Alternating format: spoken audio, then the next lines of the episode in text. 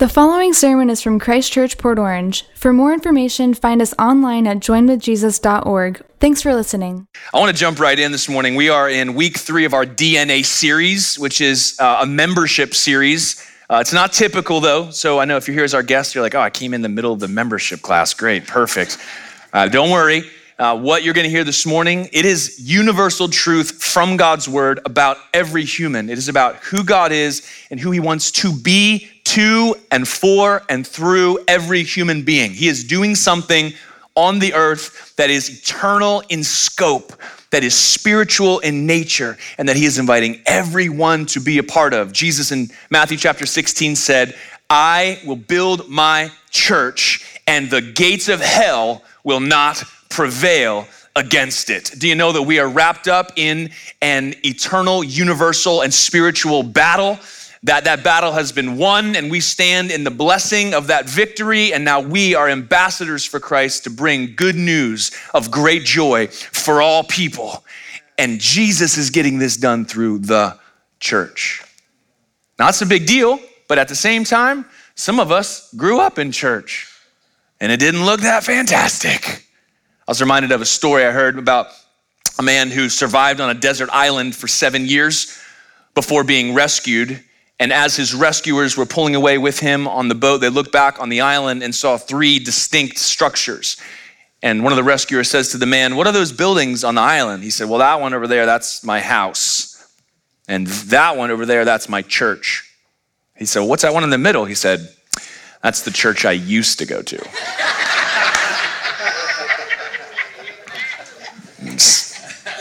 Let that sink in for a second.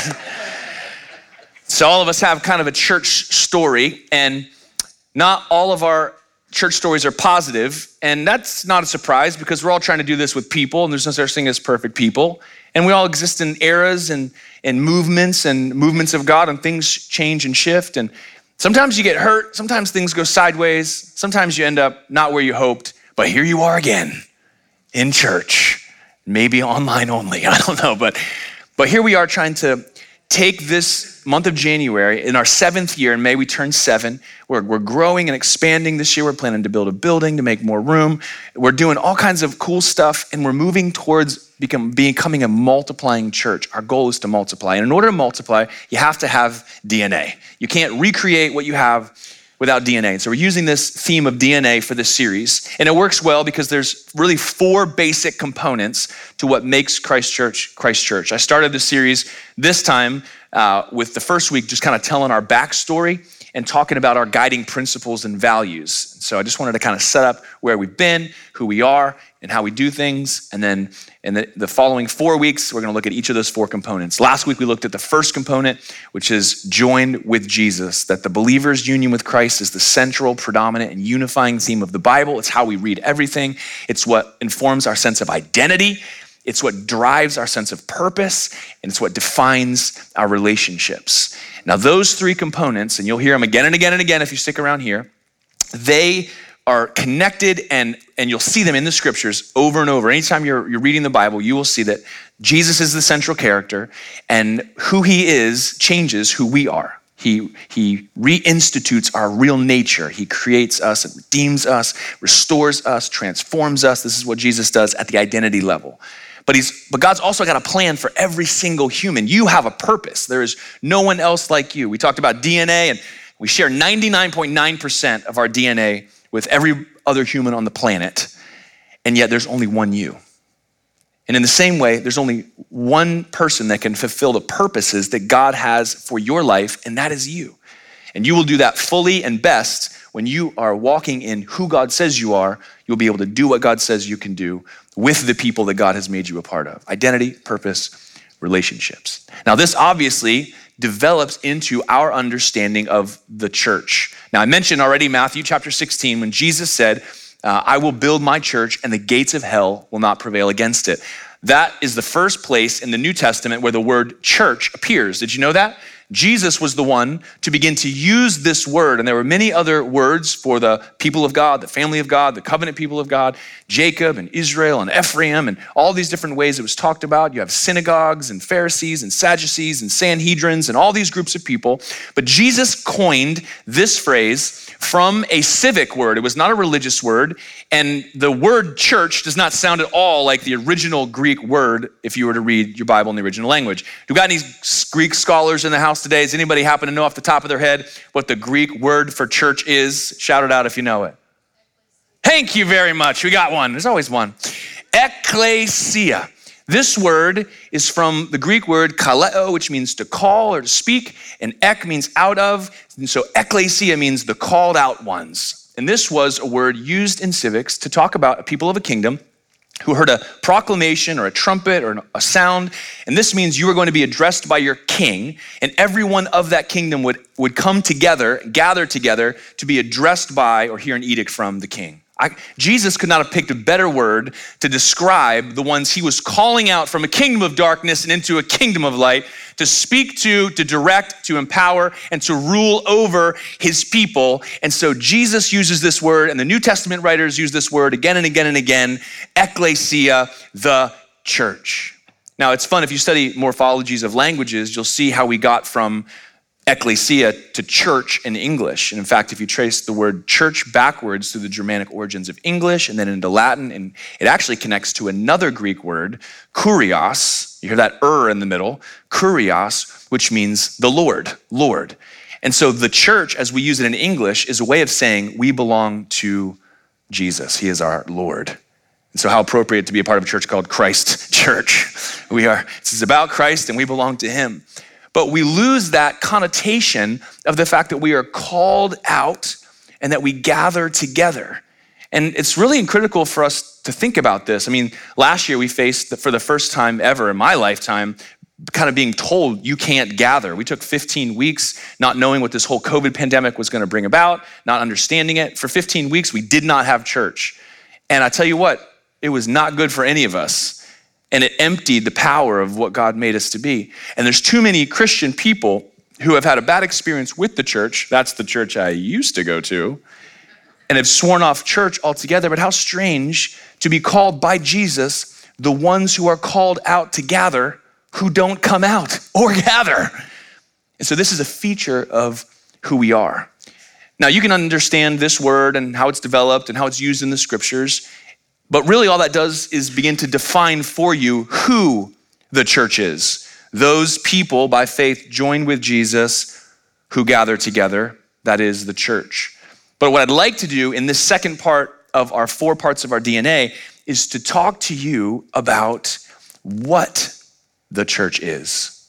What the church is. And I keep these, these messages they're, they're kind of heavy, they're, they're kind of long, but they're also purposefully short. There's only four of them. And I love that about DNA. It has four essential bases. But did you know that if you, your body, the DNA in your body, one gram of that DNA contains 700 terabytes of information? 700 terabytes. Some of you guys have a one terabyte backup drive at your house and one gram of DNA contains 700 terabytes. When I first learned this about DNA and preached the sermon in 2015, what the report I read said that you could fit all of the world's data in two grams of DNA. Now, over the past seven years, the world's data has exploded exponentially.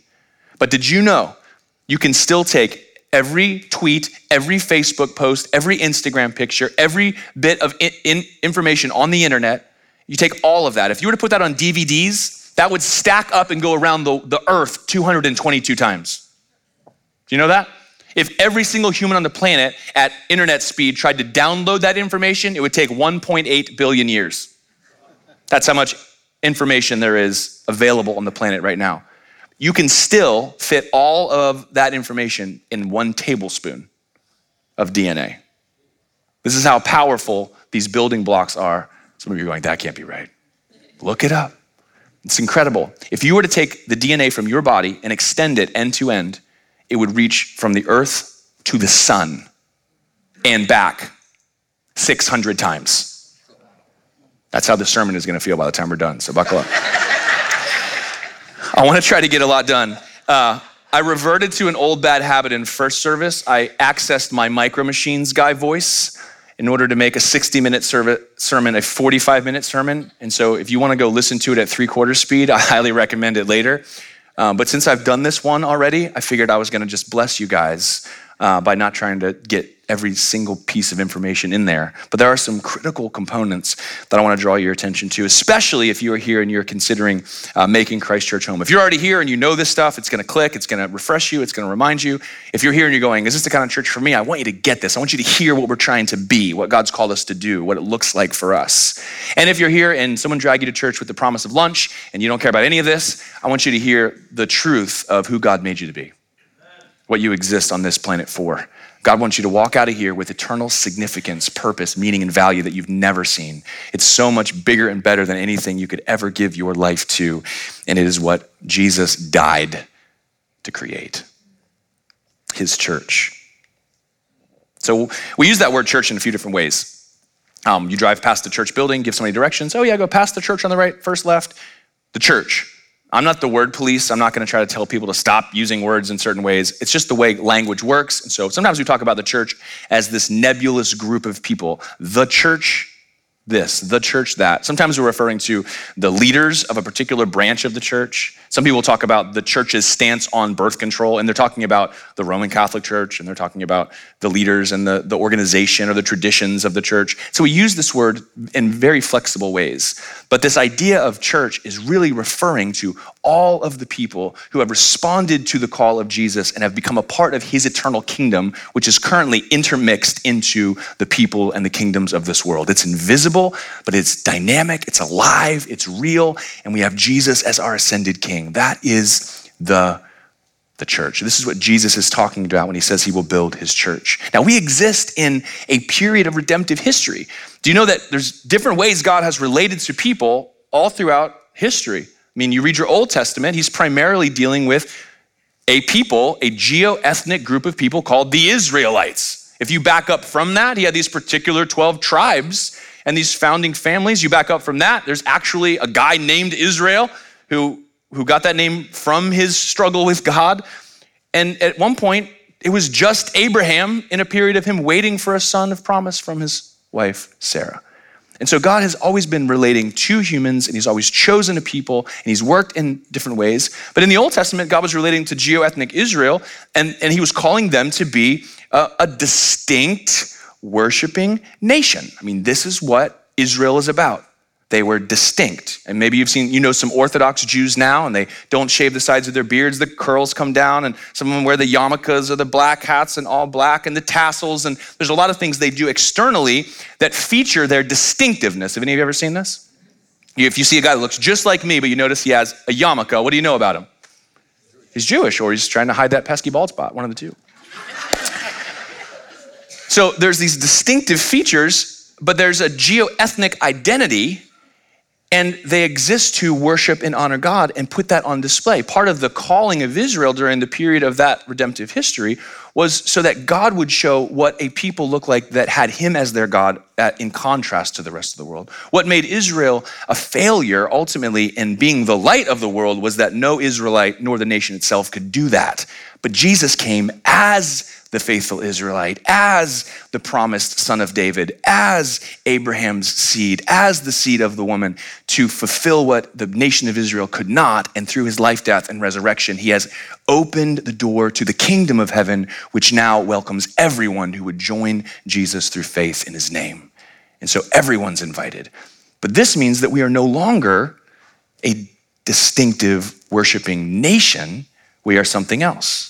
Now, while all churches can kind of look the same, you may be here and you're like, this reminds me of kind of the last church that I was in, or maybe it was a little different here or there, but got the music and the service times and the nice comfy seats and the sermon, and we're in and we're out, and got the, the, the weekend stuff and Thursday nights and youth group and all the trappings of American Christianity. What are we trying to be? Now, I've had experience in church my entire life, and some of some of the groups I've been a part of, I would I would call a political activist club.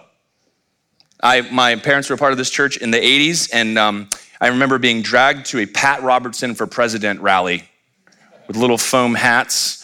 And, and this church was all about one particular political issue, and that's all you ever heard about. That's what everybody was working towards, and there was a political kind of like, we can take over this country for Jesus. You ever been a part of a group like that?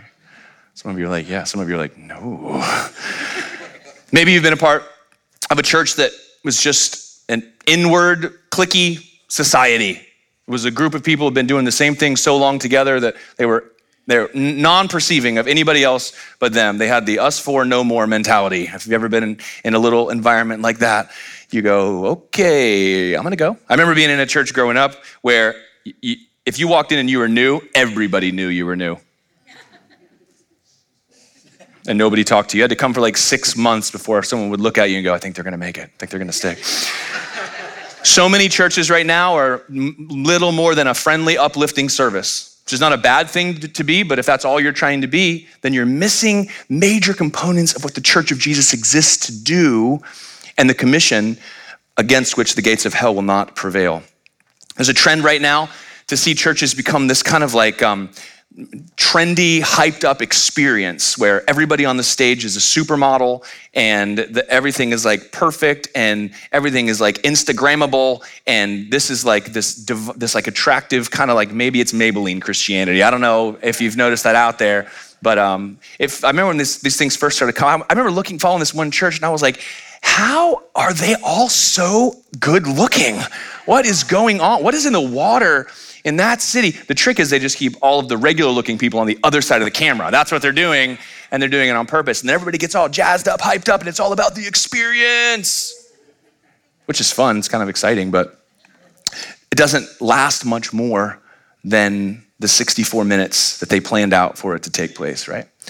And so, of all these things that churches can be, we want to be really straightforward and clear and focused to stay what we believe the scriptures say churches ought to do and be. And that is to my left and your right on the wall, so we don't forget empowered missional community. Empowered missional community. I want to spend the next few minutes just talking about what each of those three words mean. And I want to invite you to participate in this mission from Jesus on every single level. Let's talk about the word empower. Somebody say empowered. I love this word empowered. Uh, I remember being a teenager and I was a scrawny little thing. I know that's hard to imagine. Uh, but I was just scrappy and thin. And, um, and uh, my dad's this like big, strong guy, and he's in the automotive industry, and he had these like sausage fingers and big old meaty hands, and he, he just was hammering out metal his whole life, giant forearms. And, and I kind of took off my mom's side of the family, and we're just, just thin, you know? And, but I remember being the thing of my dad was like the strongest guy I'd ever seen. And then like sometime in the middle of like puberty, started to like get stronger and bigger and fill out a little bit more and, and discover what it means to have newly found strength. That only lasted for like a year. But I remember how cool it felt to be like empowered. Maybe some of you guys have gone through like a whole weight loss journey or you've gone into some physical training and you've gone from being able to do one thing to be able to do something else. And there's an empowering, a strengthening that you personally have experienced.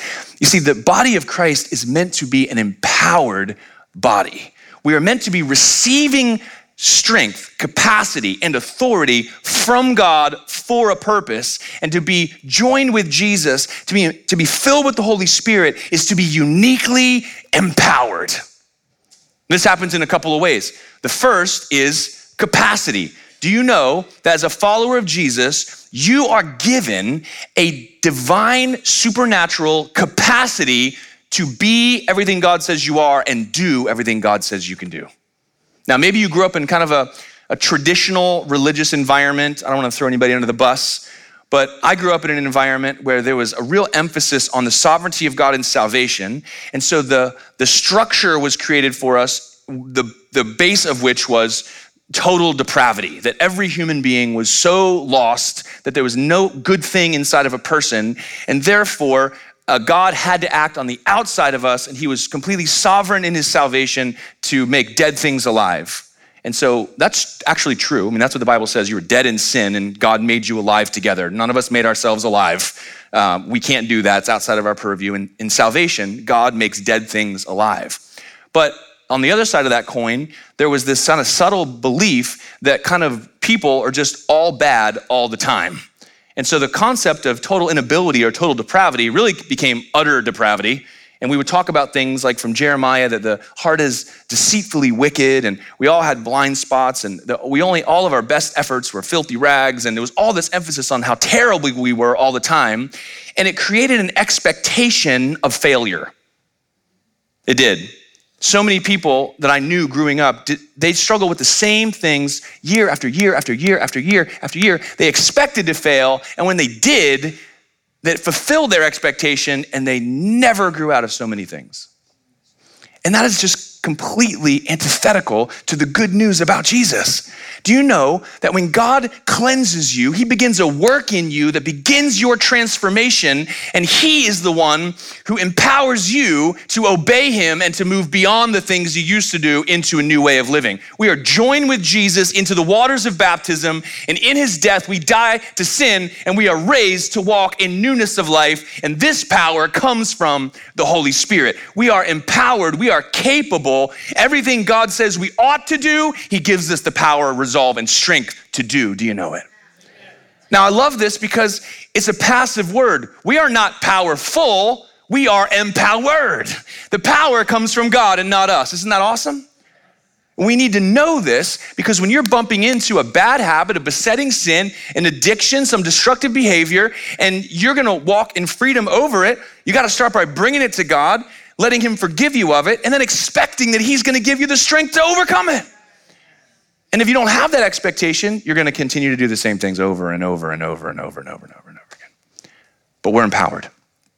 He does the same thing with spiritual gifts. You know, God's got a plan to strengthen his body, and so much of that comes through encouragement and speaking God's heart and God's word and hearing God's voice and coming alongside one another and bringing reproof and correction and instruction. And the Holy Spirit empowers all of this activity in the church, and he gives gifts to men and women so that we can have a supernatural experience with him that overflows as a blessing to other people.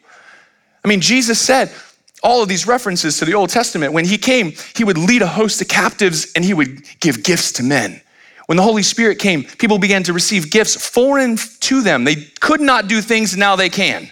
Signs and wonders, new tongues, all sorts of miracles surrounded the disciples because they were receiving gifts from God and then using those gifts for the purpose that God intended, namely the building up of the body and the reaching of the lost.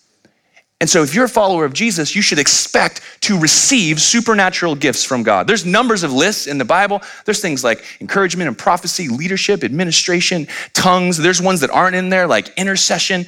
There's, they're not exhaustive lists, but you know that God just gives all these gifts to his people so that we can use those gifts to be a blessing to each other and others. He empowers those gifts in every single one of us and he calls us to use them out of love and service. And when we do that for that reason, you, you, will be blown away to see the miracles that God does right at the end of your own fingertips, right through, the, through your own words and in your own very community. People ask me all the time why we don't see more miracles. And part of the reason is we're not engaging God to believe that we are empowered the way he says we are. We're not stepping out in boldness to do what God's called us to do. God says, I want you to go talk to that person. So many of us are like, get somebody else. Not gonna do it. You ever have that feeling? You're in the grocery store, you, you, you, feel like the Holy Spirit saying something to you.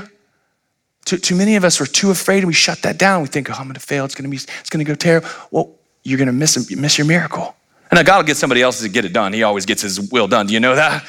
The question is, will you experience it? Will you be the gift that God intends you to be? And this sounds weird to say, but every one of you is God's gift to this church. Every one of you. And we say things like this to people who have prominent gifts. You, people tell me all the time, you really have a gift for this. Well, I go, you really got a gift for something too? Are you using yours? Because you're empowered. You're empowered. You're uniquely capable. Let's take it to the next level. You're also uniquely authorized. There's a lot of weird teaching about authority. I hear it all the time. People get this wrong.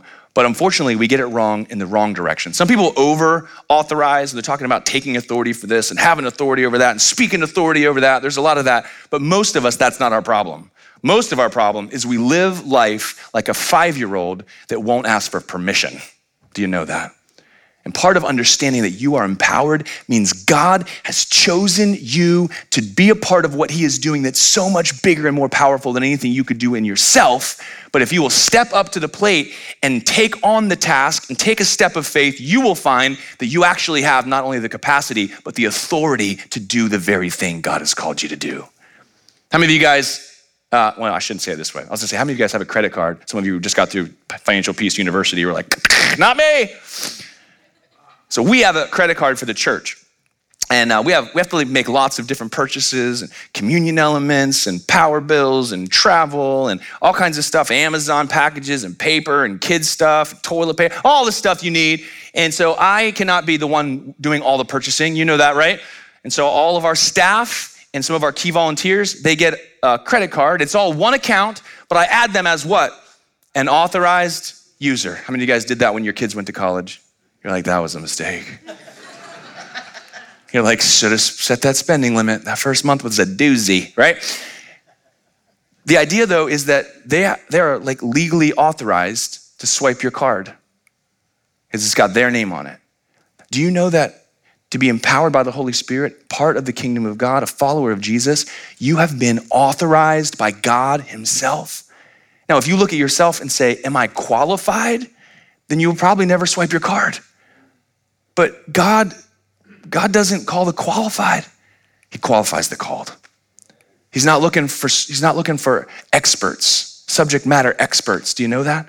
He's looking for people who are willing to trust Him and take a step. Which means if, if we're empowered, if we have capacity and authority, we ought, we ought to be people who are bold. We ought to be people who are willing to take a risk on, on other people in conversations through prayer.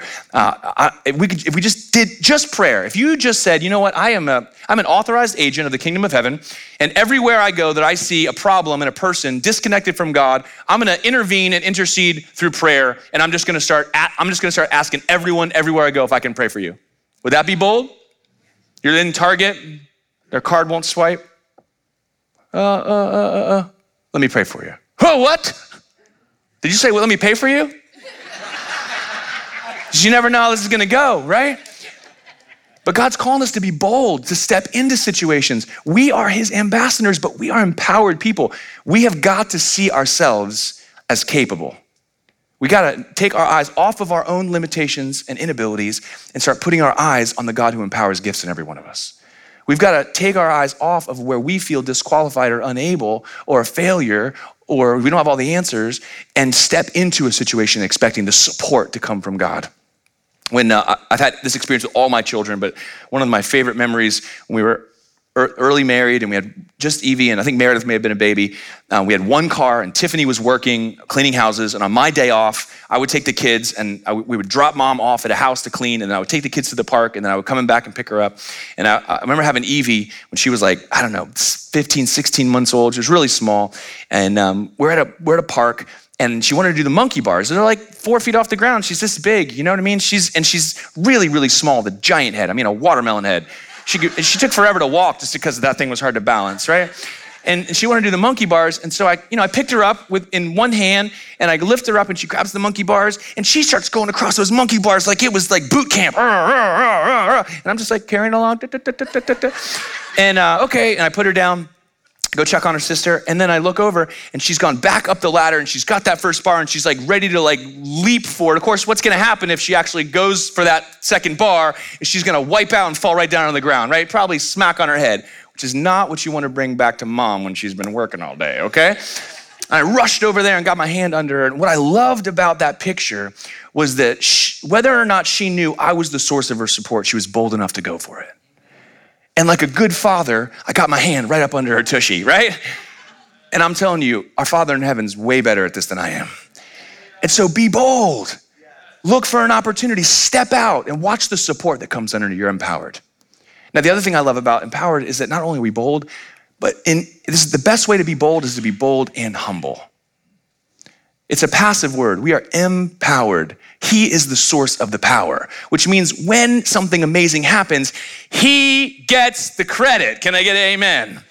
A wonderful part about being the church of Jesus is that we do the impossible, but He is the one who causes it to happen. We are merely the agents of His miraculous power, and that brings about an incredible humility and so we're not gonna, we're not gonna start boasting about our abilities, our, our spiritual gifts, or the things we've done, or the outcomes. We don't talk about the numbers of people baptized and uh, testimonies of all these people. We don't need to promote us as though we're the place to be because all the good stuff happens here.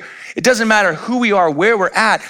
it's the King of Kings that brings about the transformation. He's the one that changes lives. And we're just merely the conduits of his power. And so we ought to be really bold, but also really humble. We know what, what this would look like if it was just us. Can we be honest? We just aren't that good at this. But when we step out and he shows up, that's when the cool stuff starts to happen. We're empowered. Secondly, we're, we're missional. Somebody say missional. When I, when I started using this word in 2015, I didn't hear anybody else using it. And I would type it into Microsoft Word and I would type in missional and it would get a little red squiggly line under it. Do you mean missionary? No. Do you mean mission trip? No. Missional. That is not a word. It is now, Microsoft. Hyphen, put a little hyphen in there, get the squiggly line to go away. Missional. Now everybody says missional. I heard a, I heard a podcaster yesterday saying their organization was missional, and I was like, when did this become a buzzword? Missional. It's so important that we remember that we are not only uniquely competent because of the Holy Spirit through our union with Jesus, but we are uniquely commissioned. Do you know that we are a sent people. I love the fact that we, want to gather. I'm so glad that you're here because gathering is a feature of the called out ones. We want to bring God our best. We want to honor Him with our time and our attention and our giving and our spiritual disciplines. We want to give Him everything every single day. But He also then fills us to send us. And we are a missional church. Sometimes I think we, we wish or we act like the mission of the church was not Matthew 28 18 to go into all the nations, baptizing them in the name of the Father, the Son, and the Holy Spirit, and teaching them to observe all that I have commanded you. And behold, I'm with you to the end of the age. That's the, the closing words of Matthew's gospel and the great commission for the church. Sometimes we act like it's 1 Thessalonians 4.10, which is probably not committed to memory, but it says, We urge you, brothers, to aspire to live quietly, to mind your own business, and to work with your hands as we instructed you. Shut up, go to work, mind your own. You're like, I, I want to be a part of that church. I do. That's easy that's easy, but it totally cuts off the reality that God has asked us to go out of our way. Do you know that? God has asked us to be mindful of people who are not mindful of Him. We are the only organization on the planet that exists for its non members. Do you know that? And God's methodology to bring good news to lost people is to send those who have experienced the transformation that comes through salvation in Jesus. We are uniquely commissioned. And this means that we should be outward and engaged. Now, some of you are like, you're already a gifted evangelist. I can see it. You're ready. You're like, yes, this is right. This is the best part. The church misses this. Yes, let's talk about this. I know that God gives the gift of evangelist. It's one of the five-fold gifts in the in the in Acts and in Ephesians. Yes, there's evangelists. They're ready to go. Some of you are just you're just energetic, extroverted people, and you're just chatty with and everywhere you go. You're just ready to have a conversation, and you're like, yeah, yeah, yeah. Those of you who are introverted, you're like, oh no, here we go. We're talking. Most of you are probably just online streaming right now. You're like, oh. And 2020 came, they're like, you can't go to church. You're like, fine, that's fine, no problem. We opened the church out of an abundance of caution. I'm gonna stay home forever. That's what I'm gonna do. I saw a meme recently that said, a large group of people is called out, no thanks. That's what a large group of people is called. Anybody like that? Anybody pry yourself out of your bedroom this morning to come to church? And you're like, nobody talk to me, please, nobody talk to me. Please, nobody talk to me. There's a, there's a whole bunch of people who are just wired for not that. Anybody felt that before? You're like, oh, and so there's this tension that happens. And there's a lot of guilting that goes on when you get into this, these missional conversations. Next week, we're going to talk specifically about how we accomplish our mission to be and become disciples of Jesus who make disciples of Jesus. But whenever we start talking about the mission of the church, all of the introverts just bow their heads and wait for it to get over. Because the idea of going, of starting a new conversation, of sharing your faith with somebody, of like even public speaking, you're like, oh, I don't want to do that. This is, this is the reason everybody hates like cold call sales, you know? Have you ever been a part of a church where they're like, all right, everybody, evangelism training, we're going door to door, knock, knock, knock, here's your spiel. If you want to go to heaven, you got to do it. Oh, that's Jehovah's Witness, wait. And there's, there's such an impulse in us to not want to do this thing. But listen, I got really, really, really, really, really good news for you. God made you an introvert. Do you know that? God wired half the population to get around people and be exceedingly drained from that experience and to need to read a book and pet a cat and sit alone for four hours in order to recharge like you putting your cell phone on the battery charger. Do you know that? It's just the way God made people. I did not know this until I was in my 30s. I thought everybody was as extroverted as me and I didn't know what everybody's problem was. Why are you having such a bad day? You know, what's wrong with you? They're just not like you. Praise the Lord, we're not all like me. That would be really troubling. Some of us are just wildly extroverted. We love being with people. We're ready to step in in any situation. We love talking and connecting. We're just ready to go. But listen, do you know that the mission is not cold call, knocking on doors? Would you like to talk about Jesus today? You know what? Most people, when you say, Would you like to talk about Jesus? You know what they're going to say is, No. I heard one comedian say, like, even the Pope doesn't like to talk about Jesus. Hey, you want to talk about Jesus? I try to leave work at the office, you know? So there's like this impulse, but here's the reality is that Jesus is what people need. And even if you are a raging introvert, there are people that you know and care about who you will have an opportunity to speak to that I will not, that will not answer the door when young boys in black ties come knocking, right? And so here's what I want to do. I just want to like let all the introverts in the room, all the people who go, that is not my bag. Listen, the mission is bigger than that. There's this little sliver of, of outreach we call evangelism. The mission is relational. It's in conversations. I love that we see this in the book of Acts too. This is Acts chapter 17. Paul standing in the midst of the Areopagus. He shows up at the lunch break when everybody goes to hear people philosophize and theologize and debate, and he walks right into that and begins speaking and he tells them all about God in Acts 17. But Acts 8, now an angel of the Lord said to Philip, that goes back to empowered. God's got a messenger, he's bringing a message, he's going to use Philip. You ever read this? This is where Philip is sent to the Ethiopian eunuch. This is this passage. Look at this. An angel of the Lord said to Philip, Did it ever cross your mind when you read that? Why didn't God just send the angel of the Lord to the eunuch? This ever, these questions ever come out of you when you read your Bible? Every time to me, I'm like, I think we could have skipped a step here, Lord. But God's plan to, to reach the whole world does not come via angel, it comes through disciples of Jesus. So God dispatches an angel to send Philip to the eunuch who happens to be reading Isaiah, doesn't understand what he's reading. Philip walks up alongside and says, Would you like to talk about that? Now, some of you are looking for just that opportunity. The question is, are you listening to God's nudge for the gifts that He's given you to use those for the good of other people? And so we ought to be outward. It doesn't mean extroverted, but it does mean outward. And this requires us to be engaged. We just have to stay engaged. It's so, so easy for us to get distracted and preoccupied by the little things we're trying to get done every day. We can not walk in our calling because we are just too busy too overcommitted, not enough time. If we're mindful of the people who are around us and we're willing to engage in a bigger mission than the one we're on, right now, I need broccoli and ranch dressing, and I need to get in and get out. But there's a person in there who's struggling and just waiting for someone to walk up alongside of them and say, Are you okay? Can I pray for you? Can I pay for you? Can I tell you what that means? This is what it means for us to engage. And it's for everyone. So we want to be missional. Means we're outward and engaged. Lastly, thirdly and lastly, we are an empowered, missional community. Somebody say community. Community, which means we are uniquely constructed. So we're uniquely capable, we're empowered, we're uniquely commissioned, we are sent, and we are uniquely constructed. We are a community. The word to describe what this means is right there inside community, and it's common. There's lots of groups of people who have community around one common reality. For some of for some people, it's their kids play soccer together. Maybe for some of you, it's a hobby that you partake in. Maybe it's the place that you work or the community center that you live in.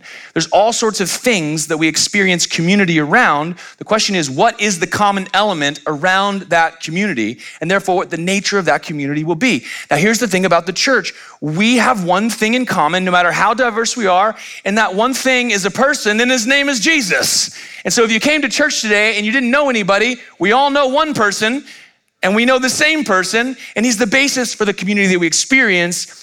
and this and this happens all the time. I don't know if you've ever been like in another country, in a different situation, and you meet somebody who you have nothing in common, but you find out they're a believer and instantly there's a connection. You ever felt that?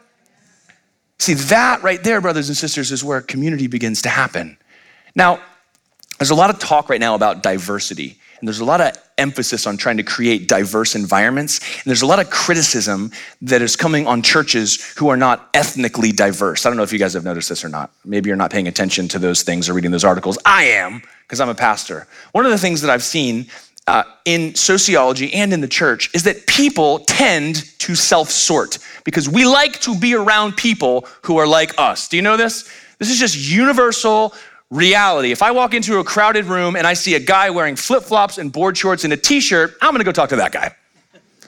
And I feel like I'll have more to be able to talk to about, with that guy than probably everybody else in the room. Even if he just speaks Spanish and I speak English, we'll figure that out. Small obstacle, right?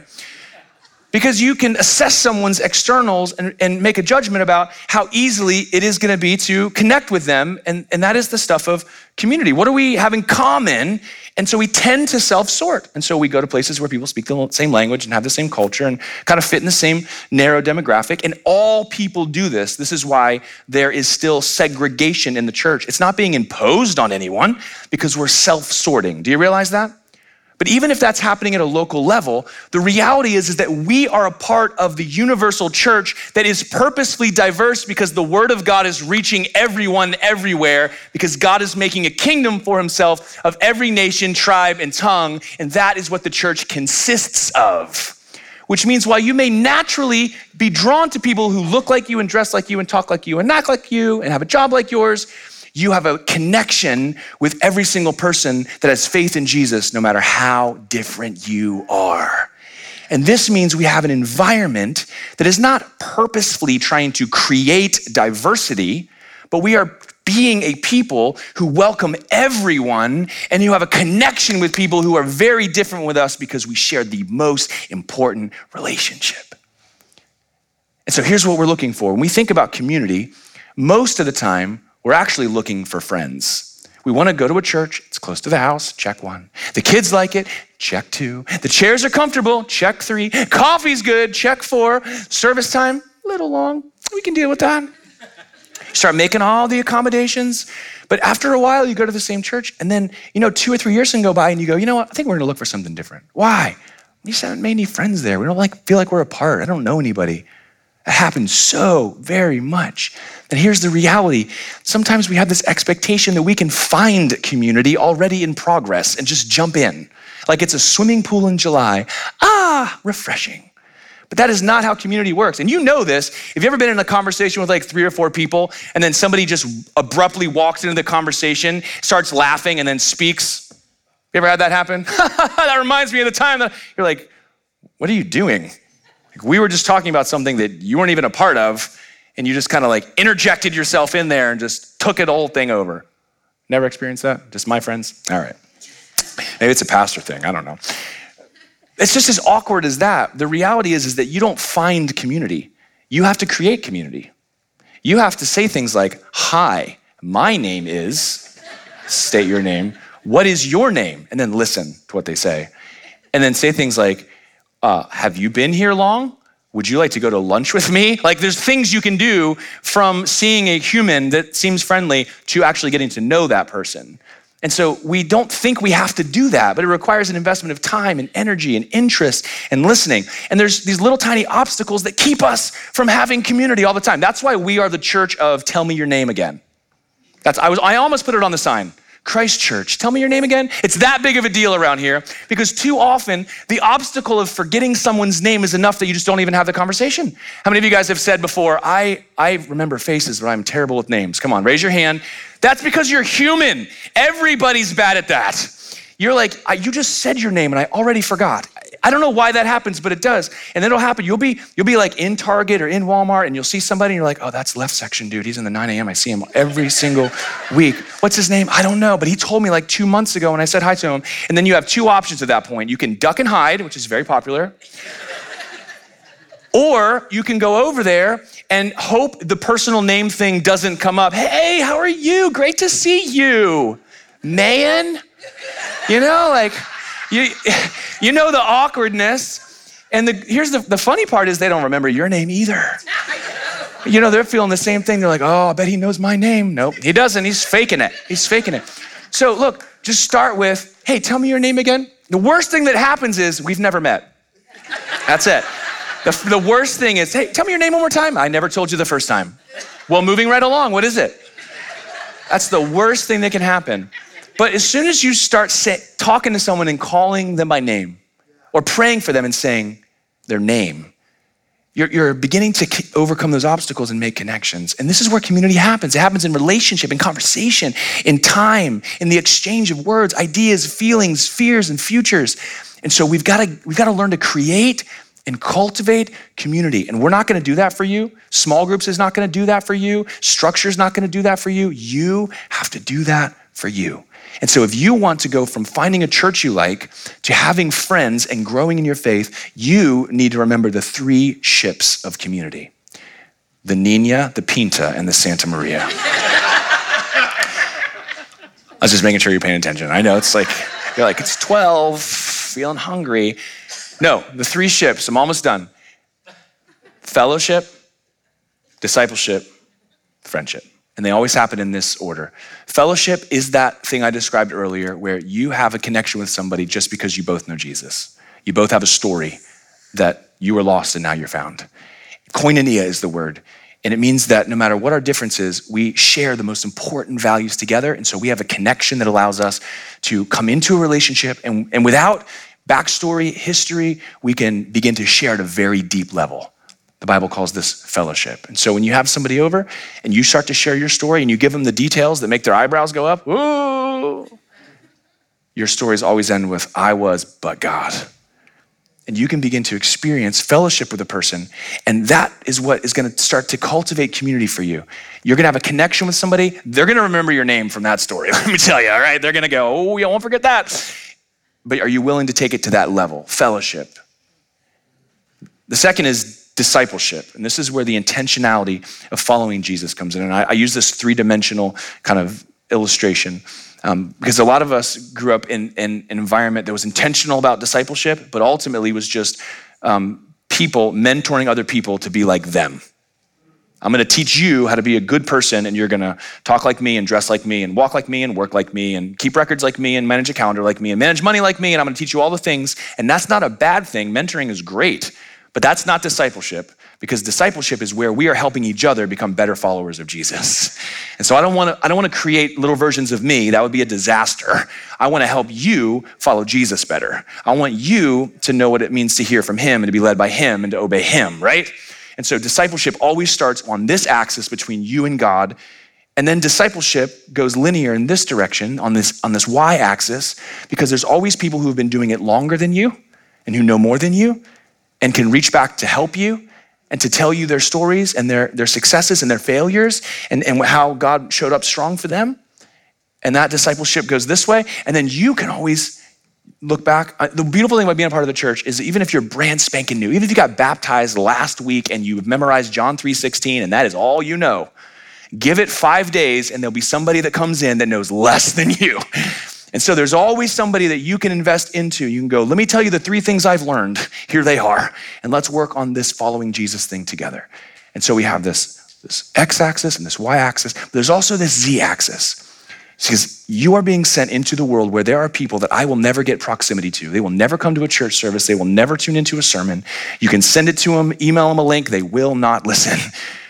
But when you are passing them and they are heading headlong in the wrong direction, you will have an opportunity to put out a hand and to bring somebody in and to give them good news and to tell them who made them and what they were made for and where they can find meaning and purpose and forgiveness and transformation and hope. And discipleship is always about bringing in people who aren't following Jesus and are running in the wrong direction. Now, sometimes you'll have somebody passing you at 40 miles an hour, and if you try to grab them, it'll tear your arms off, okay?